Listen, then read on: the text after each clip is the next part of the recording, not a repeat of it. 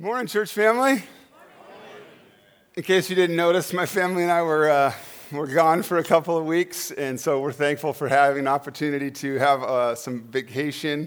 Uh, so we've been we were gone for a couple of Sundays, and it is good to be back with you. It's good to be up here looking around at your smiling faces, and uh, and appreciate you.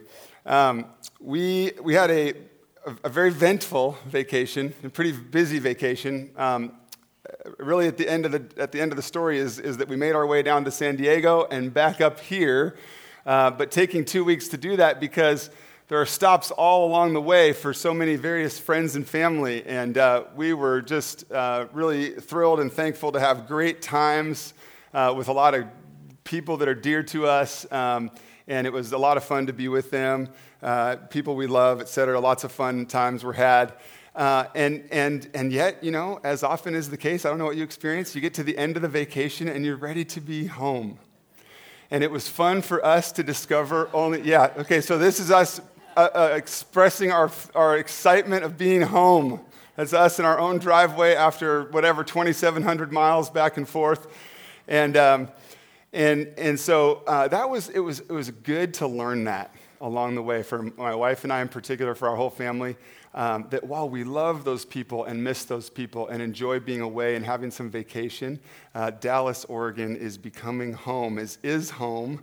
And um, yeah, and, and it was good to be back.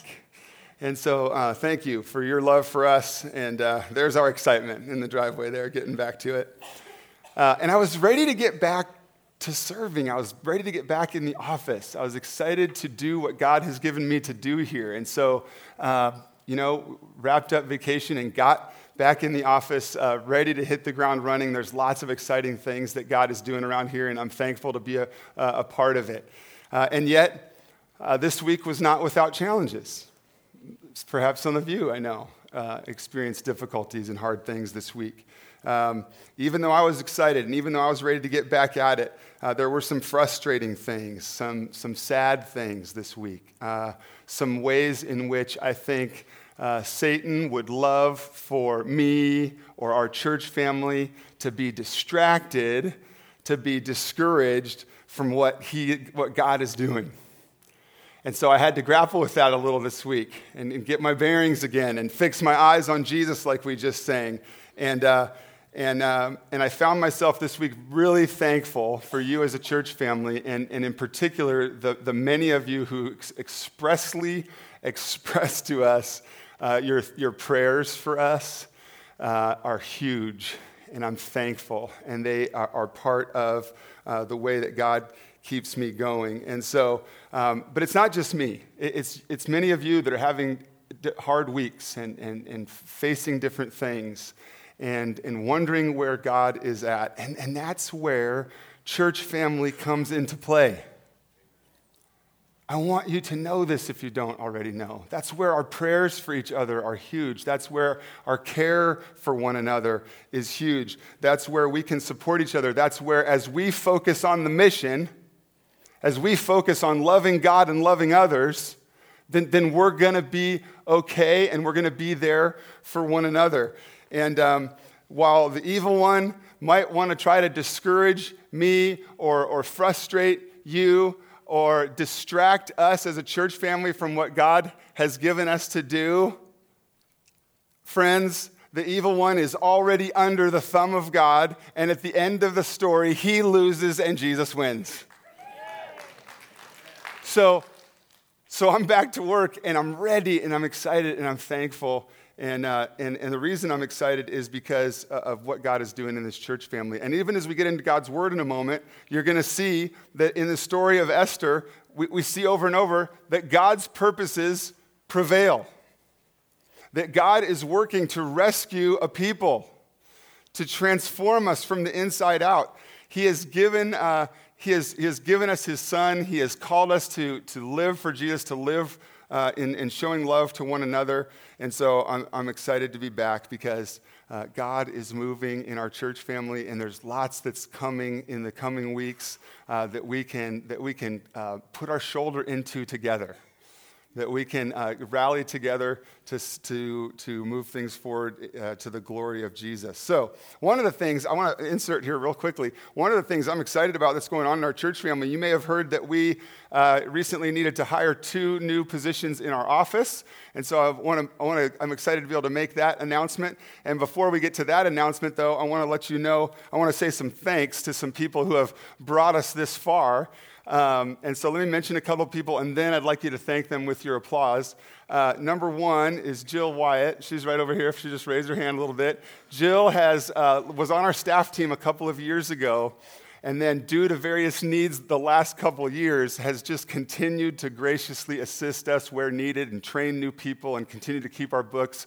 So above and beyond, really thankful for you, Jill. And then over here is Lynette Geiger. If you want to raise your hand for a second over there. Lynette has served on our staff team the last couple of, th- of years as well, and life uh, changes, and she's got different priorities with grandbabies and things. And so uh, she's going to be transitioning off our staff team, and that's why we have a couple of openings. Uh, and then, of course, um, I'm not sure if Melissa's in here at this moment. Melissa's not going anywhere, but Melissa's on our staff team too. And so, would you just thank those three for all their work for our church family?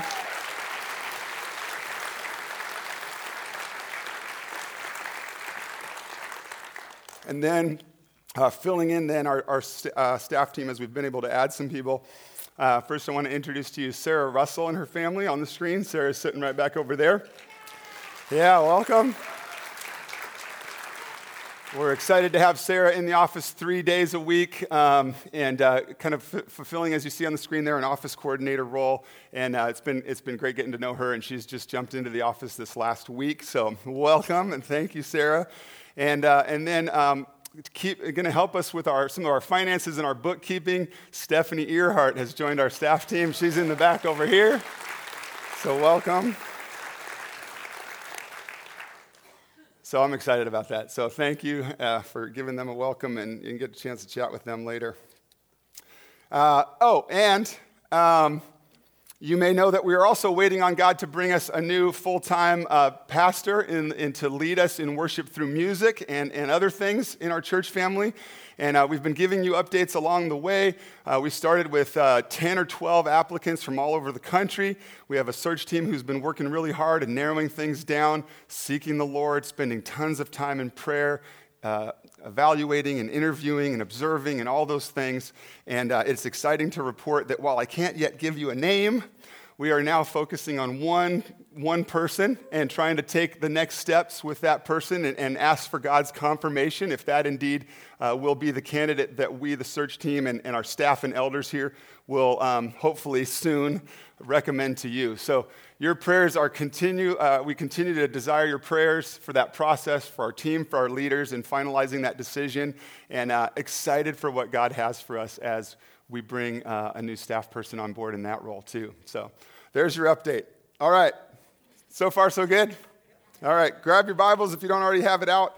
Turn to Esther chapter 4. Uh, we're actually mostly going to be in chapter 5 today, but I want to pick up the story a little bit at the end of chapter 4. So if you need to use the table of contents, feel free. Uh, there's a big book in the middle of your Bible called Psalms. If you go there and take a left two books, you'll find Esther. Okay? Uh, we're going to be in Esther chapter 4 in just a moment. And uh, uh, while you turn there, let me just pray. Father God, we come to you as we always do when we open your word. We need you. We need you all the time, and we need you this morning to teach us from your word. Uh, so, God, in the words of the psalmist, I pray um, that may the words of my mouth and the meditations of my heart be pleasing in your sight, O Lord, my rock and my redeemer. God, prepare us to hear from you. We thank you that your spirit is at work, interceding for us and, and helping us to see you and to hear from you. So we pray that uh, as we study your word this morning, that it would not just be um, a story from a long time ago, but your very word to encourage us in 2018. In Jesus' name we pray. Amen. So we're going to start here at Esther chapter 4, verse 13 in a moment. Oh, by the way, for those of you that pay attention to these kind of details, the, uh, in the bulletin it says we're going to cover through chapter 6. Changed my mind. Therefore, the sermon title, totally not applicable. Okay? So we're going to. we're going to stay in chapter 5 today, and that's okay because we'll, get to, uh, we'll get to the rest of the story next Sunday. Picking up the story where we left off last Sunday with Pastor Ed, Esther chapter 4, verse 13. Um, and I guess before we read that, let me just say uh, what's happening. For those of us that have been here, we kind of been tracking with the story. If you've been in and out, I want to make sure you're aware of what's going on. Mordecai uh, is Esther's uncle, and Mordecai refuses to bow down to the number two man of the land, uh, King Xerxes or, or, King Ahasuerus, his right hand man Haman. Uh, was, he was supposed to be, he deserved this respect and honor of being bowed down to. Haman did wherever he went, and Mordecai refuses. And because Mordecai won't bow down to Haman, uh, Haman's, uh, you know, just simple, you know, basic expected response is, I'm going to kill an entire uh, nation of people. Haman is, is disrespected and then goes to King Xerxes and gets Xerxes or Ahasuerus to put out an edict that will slaughter the Jewish people. Basically, a genocide uh, is, is authorized that will kill all of God's people. And, and we talked about this in the 9 a.m. hour. Um, is it just Gentiles, non Jews, that are important to us because all, many of us are non Jews? Or is it the history of the Israel, the people of God, the people of Israel?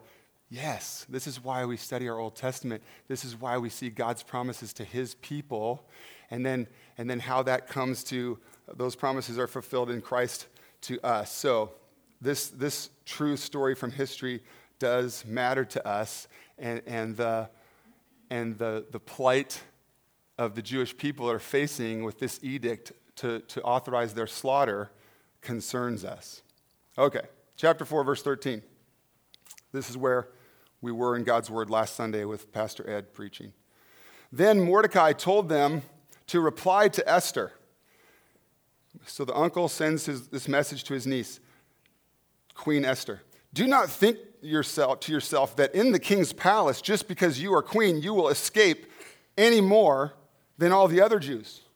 For if you keep silent at this time, relief and deliverance will rise for the Jews from another place. This is so cool. He's saying, you know, he's saying God is in control. God will rescue his people. And Esther, here's your chance to have a part in it. But if you don't do it, relief will rise from another place.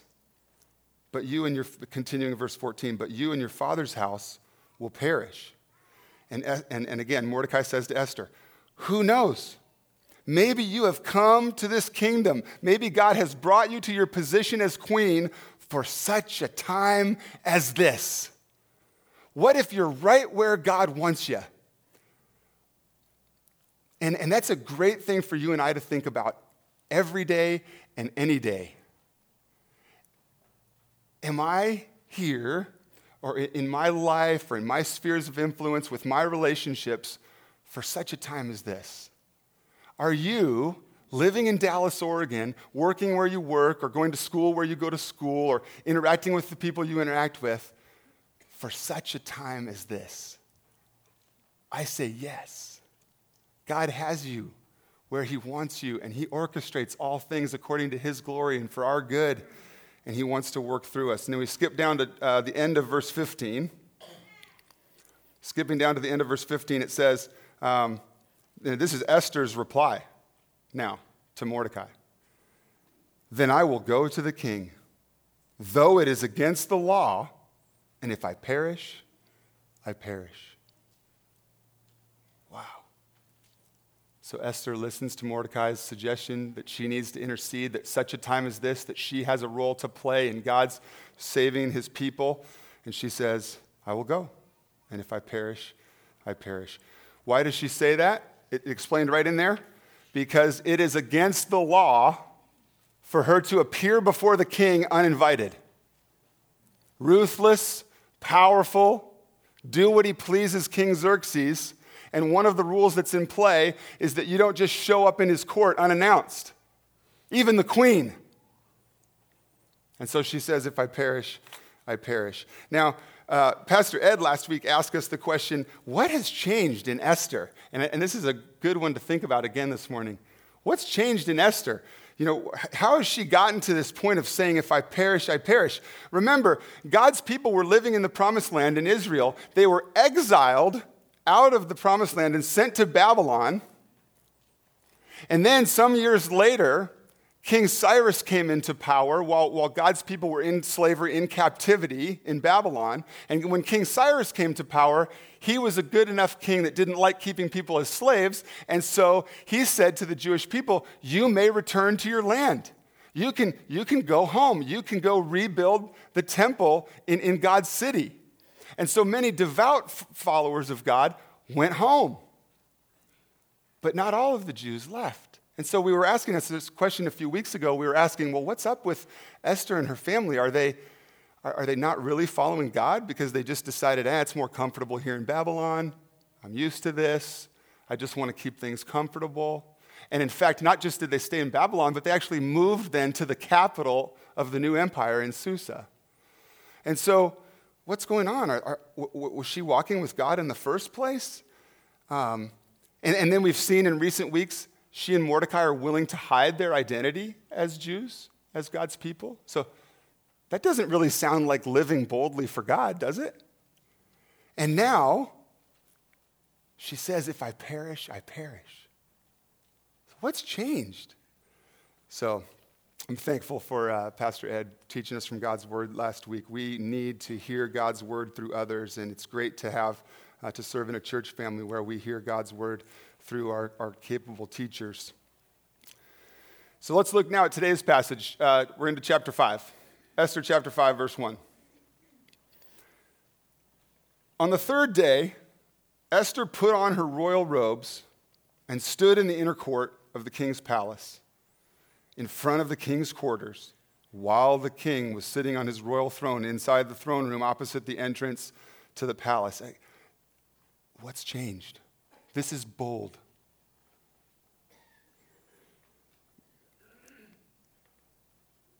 What, what has changed with Esther? What has given her this boldness? What has uh, caused her to be willing to go before the king uninvited?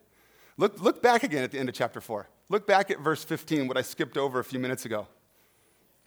Verse 15. Then Esther told them to reply to Mordecai Go gather all the Jews to be found in Susa and hold a fast this means not eating as a way of disciplining oneself to focus on God instead, right? So she says, Hold a fast and do not eat or drink for three days, night or day. I and my young women will also fast. Then I will go to the king, though it is against the law. And if I perish, I perish. I think what we see here, and we see on the screen Isaiah 40, verse 31, I think we see here perhaps Esther waiting on the Lord. Maybe there's spiritual growth in Esther. I don't know. We don't get a lot of insights into the in this in, in, the Bible. It doesn't give us a lot of insights into her heart and her thoughts and her motivation of why she did what she did. But man, she went from hiding her identity to this boldness, and in between there was a fast where she focused her heart on God and asked others to pray and, and hopefully, we, I would assume, was listening for God's leading in her life. And so, this should model for us the importance of what we call sometimes call spiritual disciplines, these practices that we can do to help us walk with God. We can read our Bibles, we can spend time in prayer, we can fast, and, and, there's, and there's many others. And these are not, these are not like to do lists to earn brownie points with God. Boy, if I fast for a number of days, I'm going to get extra points. That's not how our relationship with God works. But these are called spiritual disciplines because we discipline ourselves and, we, and we, are, we are intentional and we're committed in our relationship to learning about God so that we can hear from Him. And so I want us to be doing that too. So if, if Esther was growing in this period of time before going to the king, I want us to think this morning about where spiritual growth happens for you and I, too. Does spiritual growth just happen? does it happen uh, by attending for an hour on Sunday mornings? Sure. We hear from God's word, we, we lift up our voices in, in exalting Jesus. But, but where does spiritual growth happen and, and how can we be uh, committed to spiritual disciplines, those things. Um, for quite a while now, in our church's history, in recent history, even before I was here, there's really been a shift afoot. Many of you are aware of this. There's really been a shift afoot from an emphasis on adult Sunday school at 9 a.m. Uh, to, to perhaps other ways that we can grow as followers of Jesus, and how do we, as followers of Jesus, become disciples, followers of Jesus who make other disciples. And so there's while there's, while there's two or three uh, adult Bible fellowship groups that are thriving and enjoying each other's company and learning from God, and that's great, while that's the case, there's been decreasing attendance at 9 a.m. for adults, and um, there's been, there's been uh, leaders before I got here and since I've got here asking God to show us how do our, does our church family pursue our mission? How do we make disciples who make disciples? How do we help people grow in their relationship with Jesus. I'm really thankful for our, couple of our leaders, our elders, Marty and Grant, were up here a couple weeks ago uh, teaching us and encouraging us about the importance of community in a church family, of being connected to other people, and not just sitting in a big room and rubbing shoulders for an hour, but finding a place in a church family where you can really know others and be known. And so it was great to have them up here encouraging us on the importance of finding a place in a church family where we can grow spiritually where we can interact with other Christians and where we can work together to accomplish God's purposes in Dallas and beyond.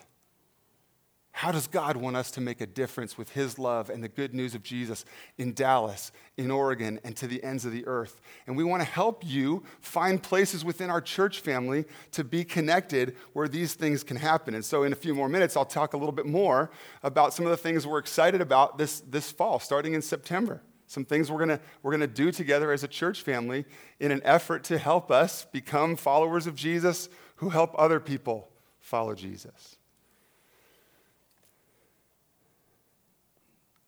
So Esther finds herself in the courtyard, in, in the presence of the king, uninvited.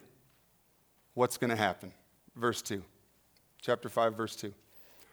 And when the king saw Queen Esther standing in the court, she won favor in his sight. This is something we've heard over and over in the book of Esther God's favor upon her.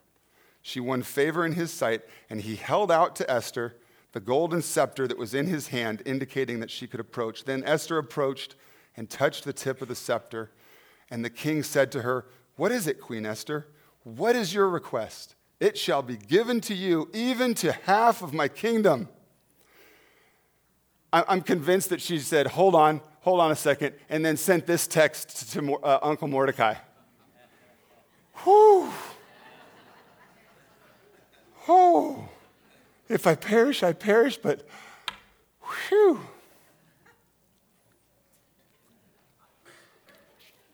Okay, maybe not. We see elsewhere in Scripture, Proverbs 21 1 says this The king's heart is a stream of water in the hand of the Lord. He turns it, God turns it, the Lord turns it wherever He will. King Xerxes was a pretty scary guy. But that response was easy for God to bring about. What worries us, what prevents us from risking, as Pastor Ed talked to us last week about, these fears that would prevent us, these worries that would prevent us from risking for the sake of God's glory, no problem for God. So that brings us to really a key theological concept in this whole series, right? The thing that we've continued to talk about is God's providence. What is God's providence? And we're talking about that in this series, and we're going to continue to. And so, um, you guys remember the show Who Wants to Be a Millionaire? Well, you know, whenever a tough question would come up or a tough topic would come up on this, on this game show, you had the opportunity to phone a friend, right? Well, I'm going to take advantage of an opportunity I have this morning that I don't always have. I got a friend in the audience, and I got a tough topic, and so I'm going to phone a friend. And so you got to meet him at 9 a.m. if you were here, but those of you that weren't, I want to um, introduce to you my friend and mentor and one of my former professors. Um, would you just welcome up here Mark Sosi?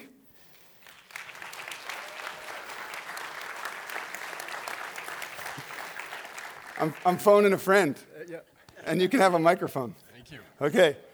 So this on the screen is what we've, we've discussed some in the recent weeks as, as a hopefully, uh, it's a simplified version of a, of a complicated topic, God's providence. And so we've written this, although often hidden and invisible, God sees all and his hand directs all things and all people. How? According to his glory and for our good. And so uh, while I can phone a friend, while I've got a theologian in, in the house this morning, I thought I'd ask a question that I've heard raised before or I've, that I've wondered about myself. And I think it's, it strikes us sometimes as funny when we think of God doing things to his glory. Because I, what, what do you think of when I say, you're doing that for your glory? Is it positive or negative? That's kind of a negative connotation, right? Oh, I'm, um, I'm out for my glory.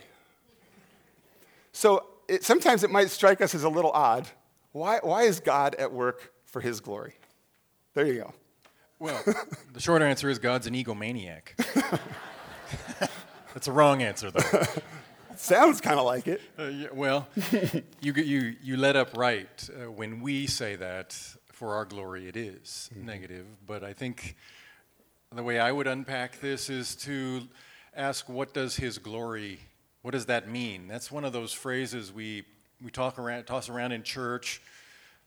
Grace, uh, we use that. Glory, we use that. Do we know what really that means? And so uh, this would be how I would start going at that. In what is the glory of God? Well, he tells us in uh, Exodus 33, you remember Moses made a bold request. He said, Show me your glory. Whoa, there's mm. some chutzpah there. Gutsy. 34 comes in uh, the next chapter, and God, God initially says, You can't handle him. Okay? Mm-hmm. I won't. 34 comes, God goes to do it. He puts him in the cleft of the rock, and his glory passes by. And I don't know about you, but when I, my impression of the word glory is something shiny. okay, it's like flash, you know, like in that Shrek movie where boo, you know, the light shine there, and I'm a stallion now. you know, that thing. In this Exodus 34, there's no shiny, it's just words. The Lord gives his name. 34, 6, and 7. And his name is like the Lord, the Lord compassionate, the Lord gracious, and mer- it's just attributes. Mm-hmm. What's he like? What's he like? There's his glory, is his. And so God is after the reflection of his attributes to magnify them, to put them on display. And so when the chief attribute is love mm. and holiness, that's good for us. Mm-hmm. When he puts on display a heart of love for his creatures, that's not egocentric, that's radically other centric and good. Yeah. So when so when us. his character is being revealed, in the world, when it's becoming more known and demonstrated. Yeah, it's not it's about not for, him. It's, it's not about, for his big headedness. Yeah. yeah, it's God always uses the particular to get the universal. And so he did it through a nation, and he will do it through he's after the bigger picture, which is which is other, and that's the nature of his uh, his glory. He's so as his glory is known, then then we benefit, and and the world is is a better place. Amen. Yeah. All right. Thanks, brother. Thank you. Yeah. Did you, did you I, I, phoned a friend, and, I, and, I'm, and I'm happy with the answer. Yes, yes. Now, now, if you could just move up here and then sit over there every, every Sunday, i would phone a friend all the time. Right? Verse 3. And the king said to her, what is it, Queen Esther? What is your request? It shall be given to you, even to half my kingdom. I mean, this is incredible. Xerxes is saying to Esther, Name it. You got it. No limit. It's yours. Wow. Verse 4 Esther said, If it pleases the king, let the king and Haman, his right hand man, the number two guy, come today to a feast that I have prepared for the king. Wait, wait a second. She wants him to come to dinner? That's, that's her big plan? It seems like the king just said, You can have whatever you want. Isn't this the part where she jumps in and goes, Save my people?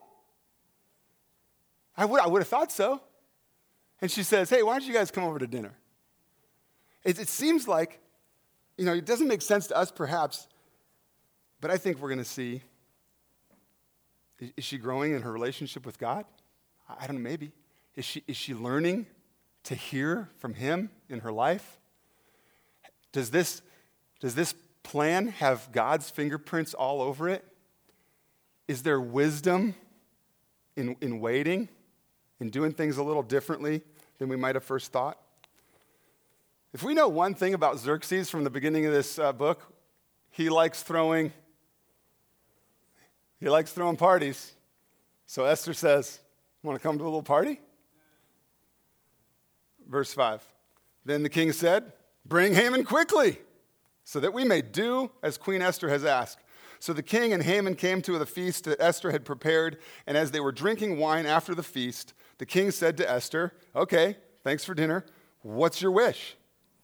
It shall be granted to you. He's, he's given her this opportunity again. And what's your request? Even to half my kingdom it shall be fulfilled. I'll give it to you. Name it. You got it.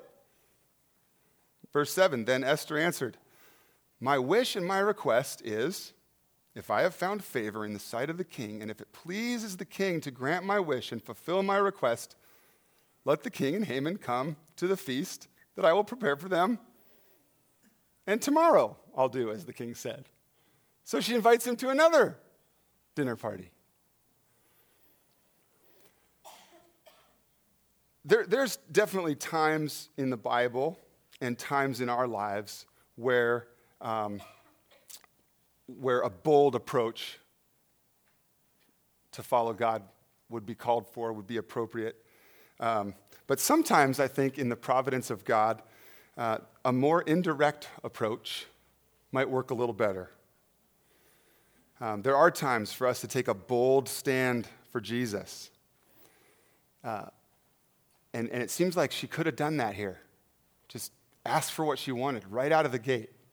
But I think there's wisdom sometimes in a more indirect uh, approach. In other words, direct confrontation, friends, may not always be the best route, even when I'm right, even when I know what's going to happen. Um, sometimes the wisest response to conflict in the world, I think, is a more indirect, a more gracious, a more thoughtful, a more patient approach. Um, in your face, black and white, I'm right, this is what I need, this is what we're to do, here's my opinion, everybody needs to hear it. Sometimes that kind of in your face approach is not uh, conducive to, to discussion and to learning and to helping other people around us know more about this great God that we serve. And I, I think of that when it comes to our online interactions and are putting forth our opinions and comments on articles and on social media and, and posting our opinions in stark black and white, I'm right terms, perhaps direct confrontation isn't always the best approach. Perhaps a more indirect, thoughtful, wise, patient, approach would be called for. In, in, in the next chapter, we're going to find out that um, there's an event in chapter 6 that if it doesn't happen first, Esther probably doesn't get the response she's looking for from the king. In other words, if Esther had rushed or had jumped the gun on her request, would all, you know, and of course we know God's in control. But it would seem that that the plan wouldn't have worked out as well. We'll see that in verse 6, I mean, in chapter 6. So we've looked at this definition of providence that God sees all and knows all, and that He's orchestrating all things according to His glory and, and for our good. So if God's in control, and, and, and Pastor Ed touched on this last Sunday, so if God's in control, does that mean that you and I are just all robots doing what God wants? Following Him around, doing whatever He says, just, just kind of under His finger? Does, does God being in control, does the providence of God, the fact that He sees and directs and guides, does that mean that we are all just robots? Uh, God's plans proceed, yes, God's plans proceed through His actions um, and His, according to His purposes. But this is really interesting as we watch the events of the book of Esther. They, they play out, God's plans proceed through the actions of people, through the wishes of people. in, in the midst of the way they're wired or their temperament or their attitude, God still at work, right? And yet, what's happening is exactly what he decreed would happen. It's both and. It, it's, we can't always understand it in our limited, finite human minds, but it's really a both and. Uh, if God is in control, are we just robots? Maybe, maybe we could say yes and no. Yes, God is in control. Romans 8 28 reminds us that God is at work in all things for our good. But are we just robots? No, because we act according to our own desires and personalities. Just like we see in our story of Esther, just like Esther, Mordecai, Haman, Xerxes, they're not compelled to act against their wills. They're, they're acting in accordance with their personalities and, and, and their temperaments and their wishes and their thoughts. And yet, God accomplishes his purposes through that, or even despite that. It happens as God ordains. You with me on that? And that's why the Apostle Paul could write this in Philippians that we are to work out our own salvation, that there's, a, that there's an intentionality, that there's things we do, that there's, that there's things we, that, we, uh, that, we, that we are intentional about in, in pursuing our relationship with God through Jesus Christ.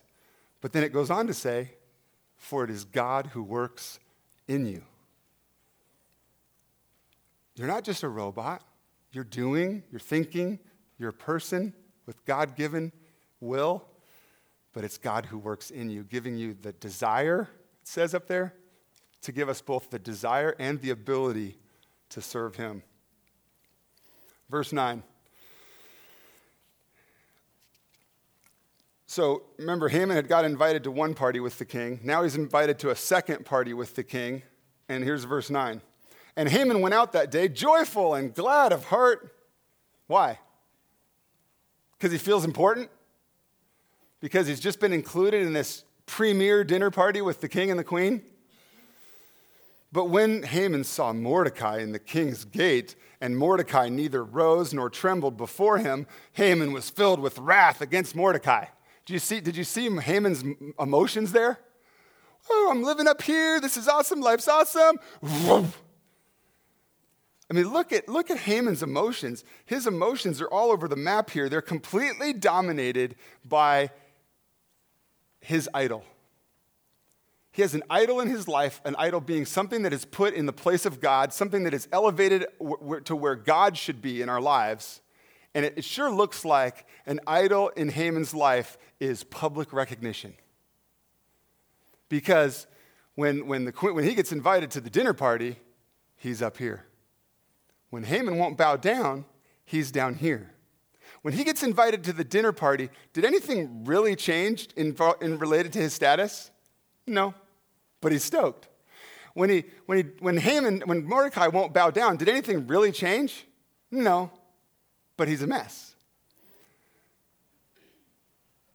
His joy and anger are outward expressions of his heart's idolatry. Things important to him instead of what should be important to him. And, and what's that look like for you and I? Do we watch our lives and our hearts for idols, for putting things in place of God, for holding other things in life, our accomplishments, our work, our relationships, our amount of money? Do we put things in place of God and our emotions are, are, are riding on whether those things are going good or not?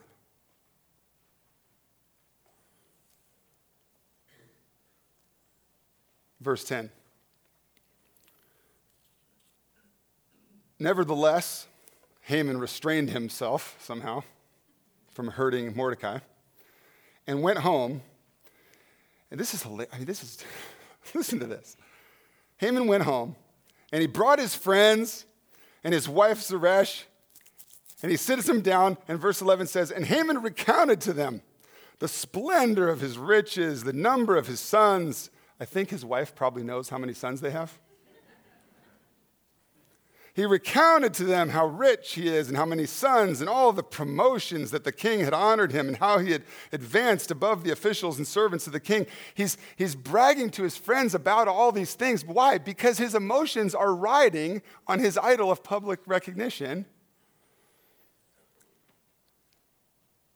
Then Haman said, Verse 12 Even Queen Esther, let no one but me come to the king, with the king to the feast she prepared. He's, he's thrilled about this. He feels recognized. And tomorrow also I am invited by her together with the king. And listen to him in verse 13. Yet this is all worth nothing to me as long as I see Mordecai the Jew sitting at the king's gate. Verse 14. Then his wife Zeresh and all of his friends said to him, Let a gallows 50 cubits high be made. This is, uh, I believe, 75 feet high. Overkill, maybe? Let a gallows 50 cubits high be made, and in the morning tell the king to have Mordecai hanged on it. Then go joyfully with the king to the feast. This is the advice he gets from his friends and his wife. This is how to take care of your problem, right? Oh, you, are feeling bummed about your public recognition? Here, 75 foot high gallows, hanged in the morning, good to go. When our friends come to us with their struggles and issues, how do we respond to them? Uh, when our loved ones or friends, or, or even those we don't know as well, come to us uh, struggling with idolatry, struggling with things that they're holding more important in their life than they ought to, and, and they start giving us glimpses of this, and they give us glimpses of their heart, that their heart is focused in places it shouldn't be. When, when we're hearing these conversations, followers of Jesus, friends here, my church family, when you're hearing these things from other people, how do we respond? Do we sometimes jump in like, like Zeresh and his friends and kind of go, Yeah, you're right. You deserve more honor. You should quit that job. Your boss is a jerk. Is that where our advice goes? Do, or, or, do we just give you know, practical advice? We read a good book and it has some good advice about how to get along with the king, so we, gave him, we give our friend three easy steps to a good friendship with the king? Sometimes I think that's where our responses go, followers of Jesus. Sometimes I think when, when people come to us with false impressions of what is important, with elevating things above God in their lives, and, and, and we have this opportunity to speak truth into their life about the good news of Jesus, that through the life, death, and resurrection of Jesus, we can have new life. That the good news of the Bible is that God rescues sinners. That the good news of the Bible is that He doesn't leave us in our mess, in our sin, in our failure, in our falling short of the glory of God. He has sent his son to rescue us. And I think that we sometimes uh, just go along or give advice um, and don't point people to Jesus.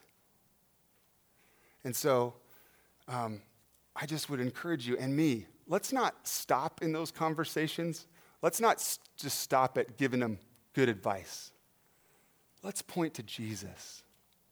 Let's point to the only one who can rescue the only one that can transform and make new and bring about life, life now and life with Him eternal. Uh, this, this fall, we're going to, um, starting in September, we're going to start preaching through uh, a letter in the New Testament called Galatians, a letter that the, a leader in the church wrote to a church family in Galatia. And our series this uh, September is going to be called This Changes Everything. Because in, in, in the book of Galatians, the author writes to these people hey, you know how to find life in Jesus. You found new life in Jesus through faith, through just trusting yourself to God. So, so you know, so you know how the Christian life starts. Don't think that the Christian life you know, only starts by faith, but now I try hard. Now I got to do stuff and try hard and earn God's love, and it's all about me now. Yeah, thanks God for rescuing me back then, but I'm going to do the rest on my own. I got this. Thank you. Some of us do that. And the book of Galatians says, Foolish Galatians, what you began by faith, are you now trying to continue by your hard work? No, we, we're to continue in faith continue entrusting ourselves to God. In other words, the gospel, the good news of what Jesus has done to rescue sinners through the life, death, and resurrection of Jesus, what, what happens here is, is this changes everything. The gospel isn't just for our past, it has implications now and into the future. And so, um, as we study the Galatians in September, we're going to also, uh, during on Sunday mornings, be talking about some concepts of, of what's called gospel fluency. And Pastor, if you were here last uh, week, you saw a video, and Pastor Ed talked a little bit about it. But why should we want to be fluent in the gospel? Why do we need to understand and be able to speak the language of the good news of Jesus? Uh, and that's what we're going to have a chance to do then is we're going to hear these sermons we're going to hear some of these concepts of becoming more gospel fluent and then we would love every one of you to join a small group for 10 weeks september through november where you can have a place during the week to discuss with other people some of the things we talk about on sunday morning. We would love all of you to do that. We would love to talk about Galatians together on Sunday morning, and then we would love to have all of you in a small group so that we can discuss and apply to our lives, not just kind of hear in one ear, out the other ear about Galatians, but come and talk with other followers of Jesus about what does this mean in my life and how do I apply some of these things. And um, I just, I can't tell you how excited I am about this. Because the gospel rescues us from sin and death and hell, but the gospel, Jesus, by his work, can also continues to transform he is making me new. I am not the man I once was. I am in process. I am not perfect, but Jesus is making me new. And I want that for you. And if, and if we don't understand the gospel, if we don't wrestle with the good news of Jesus, it, then are we experiencing that new life? Are you experiencing transformation into the likeness of Jesus? And get this one if we don't understand the gospel, to where we get that it's good news, if the gospel of Jesus Christ, his life, death, and resurrection on our behalf, if that isn't good news to me, then why would I tell anybody else? If it's not good news to you, if you haven't been captivated, if you're not still captivated, not just 20 years ago when you became a Christian or two years ago, or if you're not still captivated by the good news of transformation into the likeness of Christ. Life now, rich, meaningful, full, not perfect, but life now, w- walking with Jesus, and life eternal in the presence of the great God, I, that needs to be captivating still. And if it's good news to us, church family, then, then Dallas is going to hear about it. And you know what? It won't be scary. It'll happen naturally. As we become more gospel fluent, it won't be like, oh, evangelism. I don't like that. I'm nervous. I can't talk about Jesus. As our lives are transformed, as we become more gospel fluent, it'll happen naturally in conversation and in relationships and in, and in easy, everyday ways because God is with you as you interact with others. And each of you, church family, each of you is a spirit empowered minister of the gospel. You don't need a professional pastor with you to share Jesus with your neighbor. You are a spirit empowered minister of the gospel, and God wants to transform you because the, the, the, gospel changes everything. And as the gospel changes everything, um, God will work in us and help us to share that good news. So let me invite you to stand, and we're going to worship through music here in a moment. And, uh, but let me invite you to stand as we, uh, and the worship team can come forward, please. And the ushers can be prepared. I'll hand off to you, ushers, in just a moment.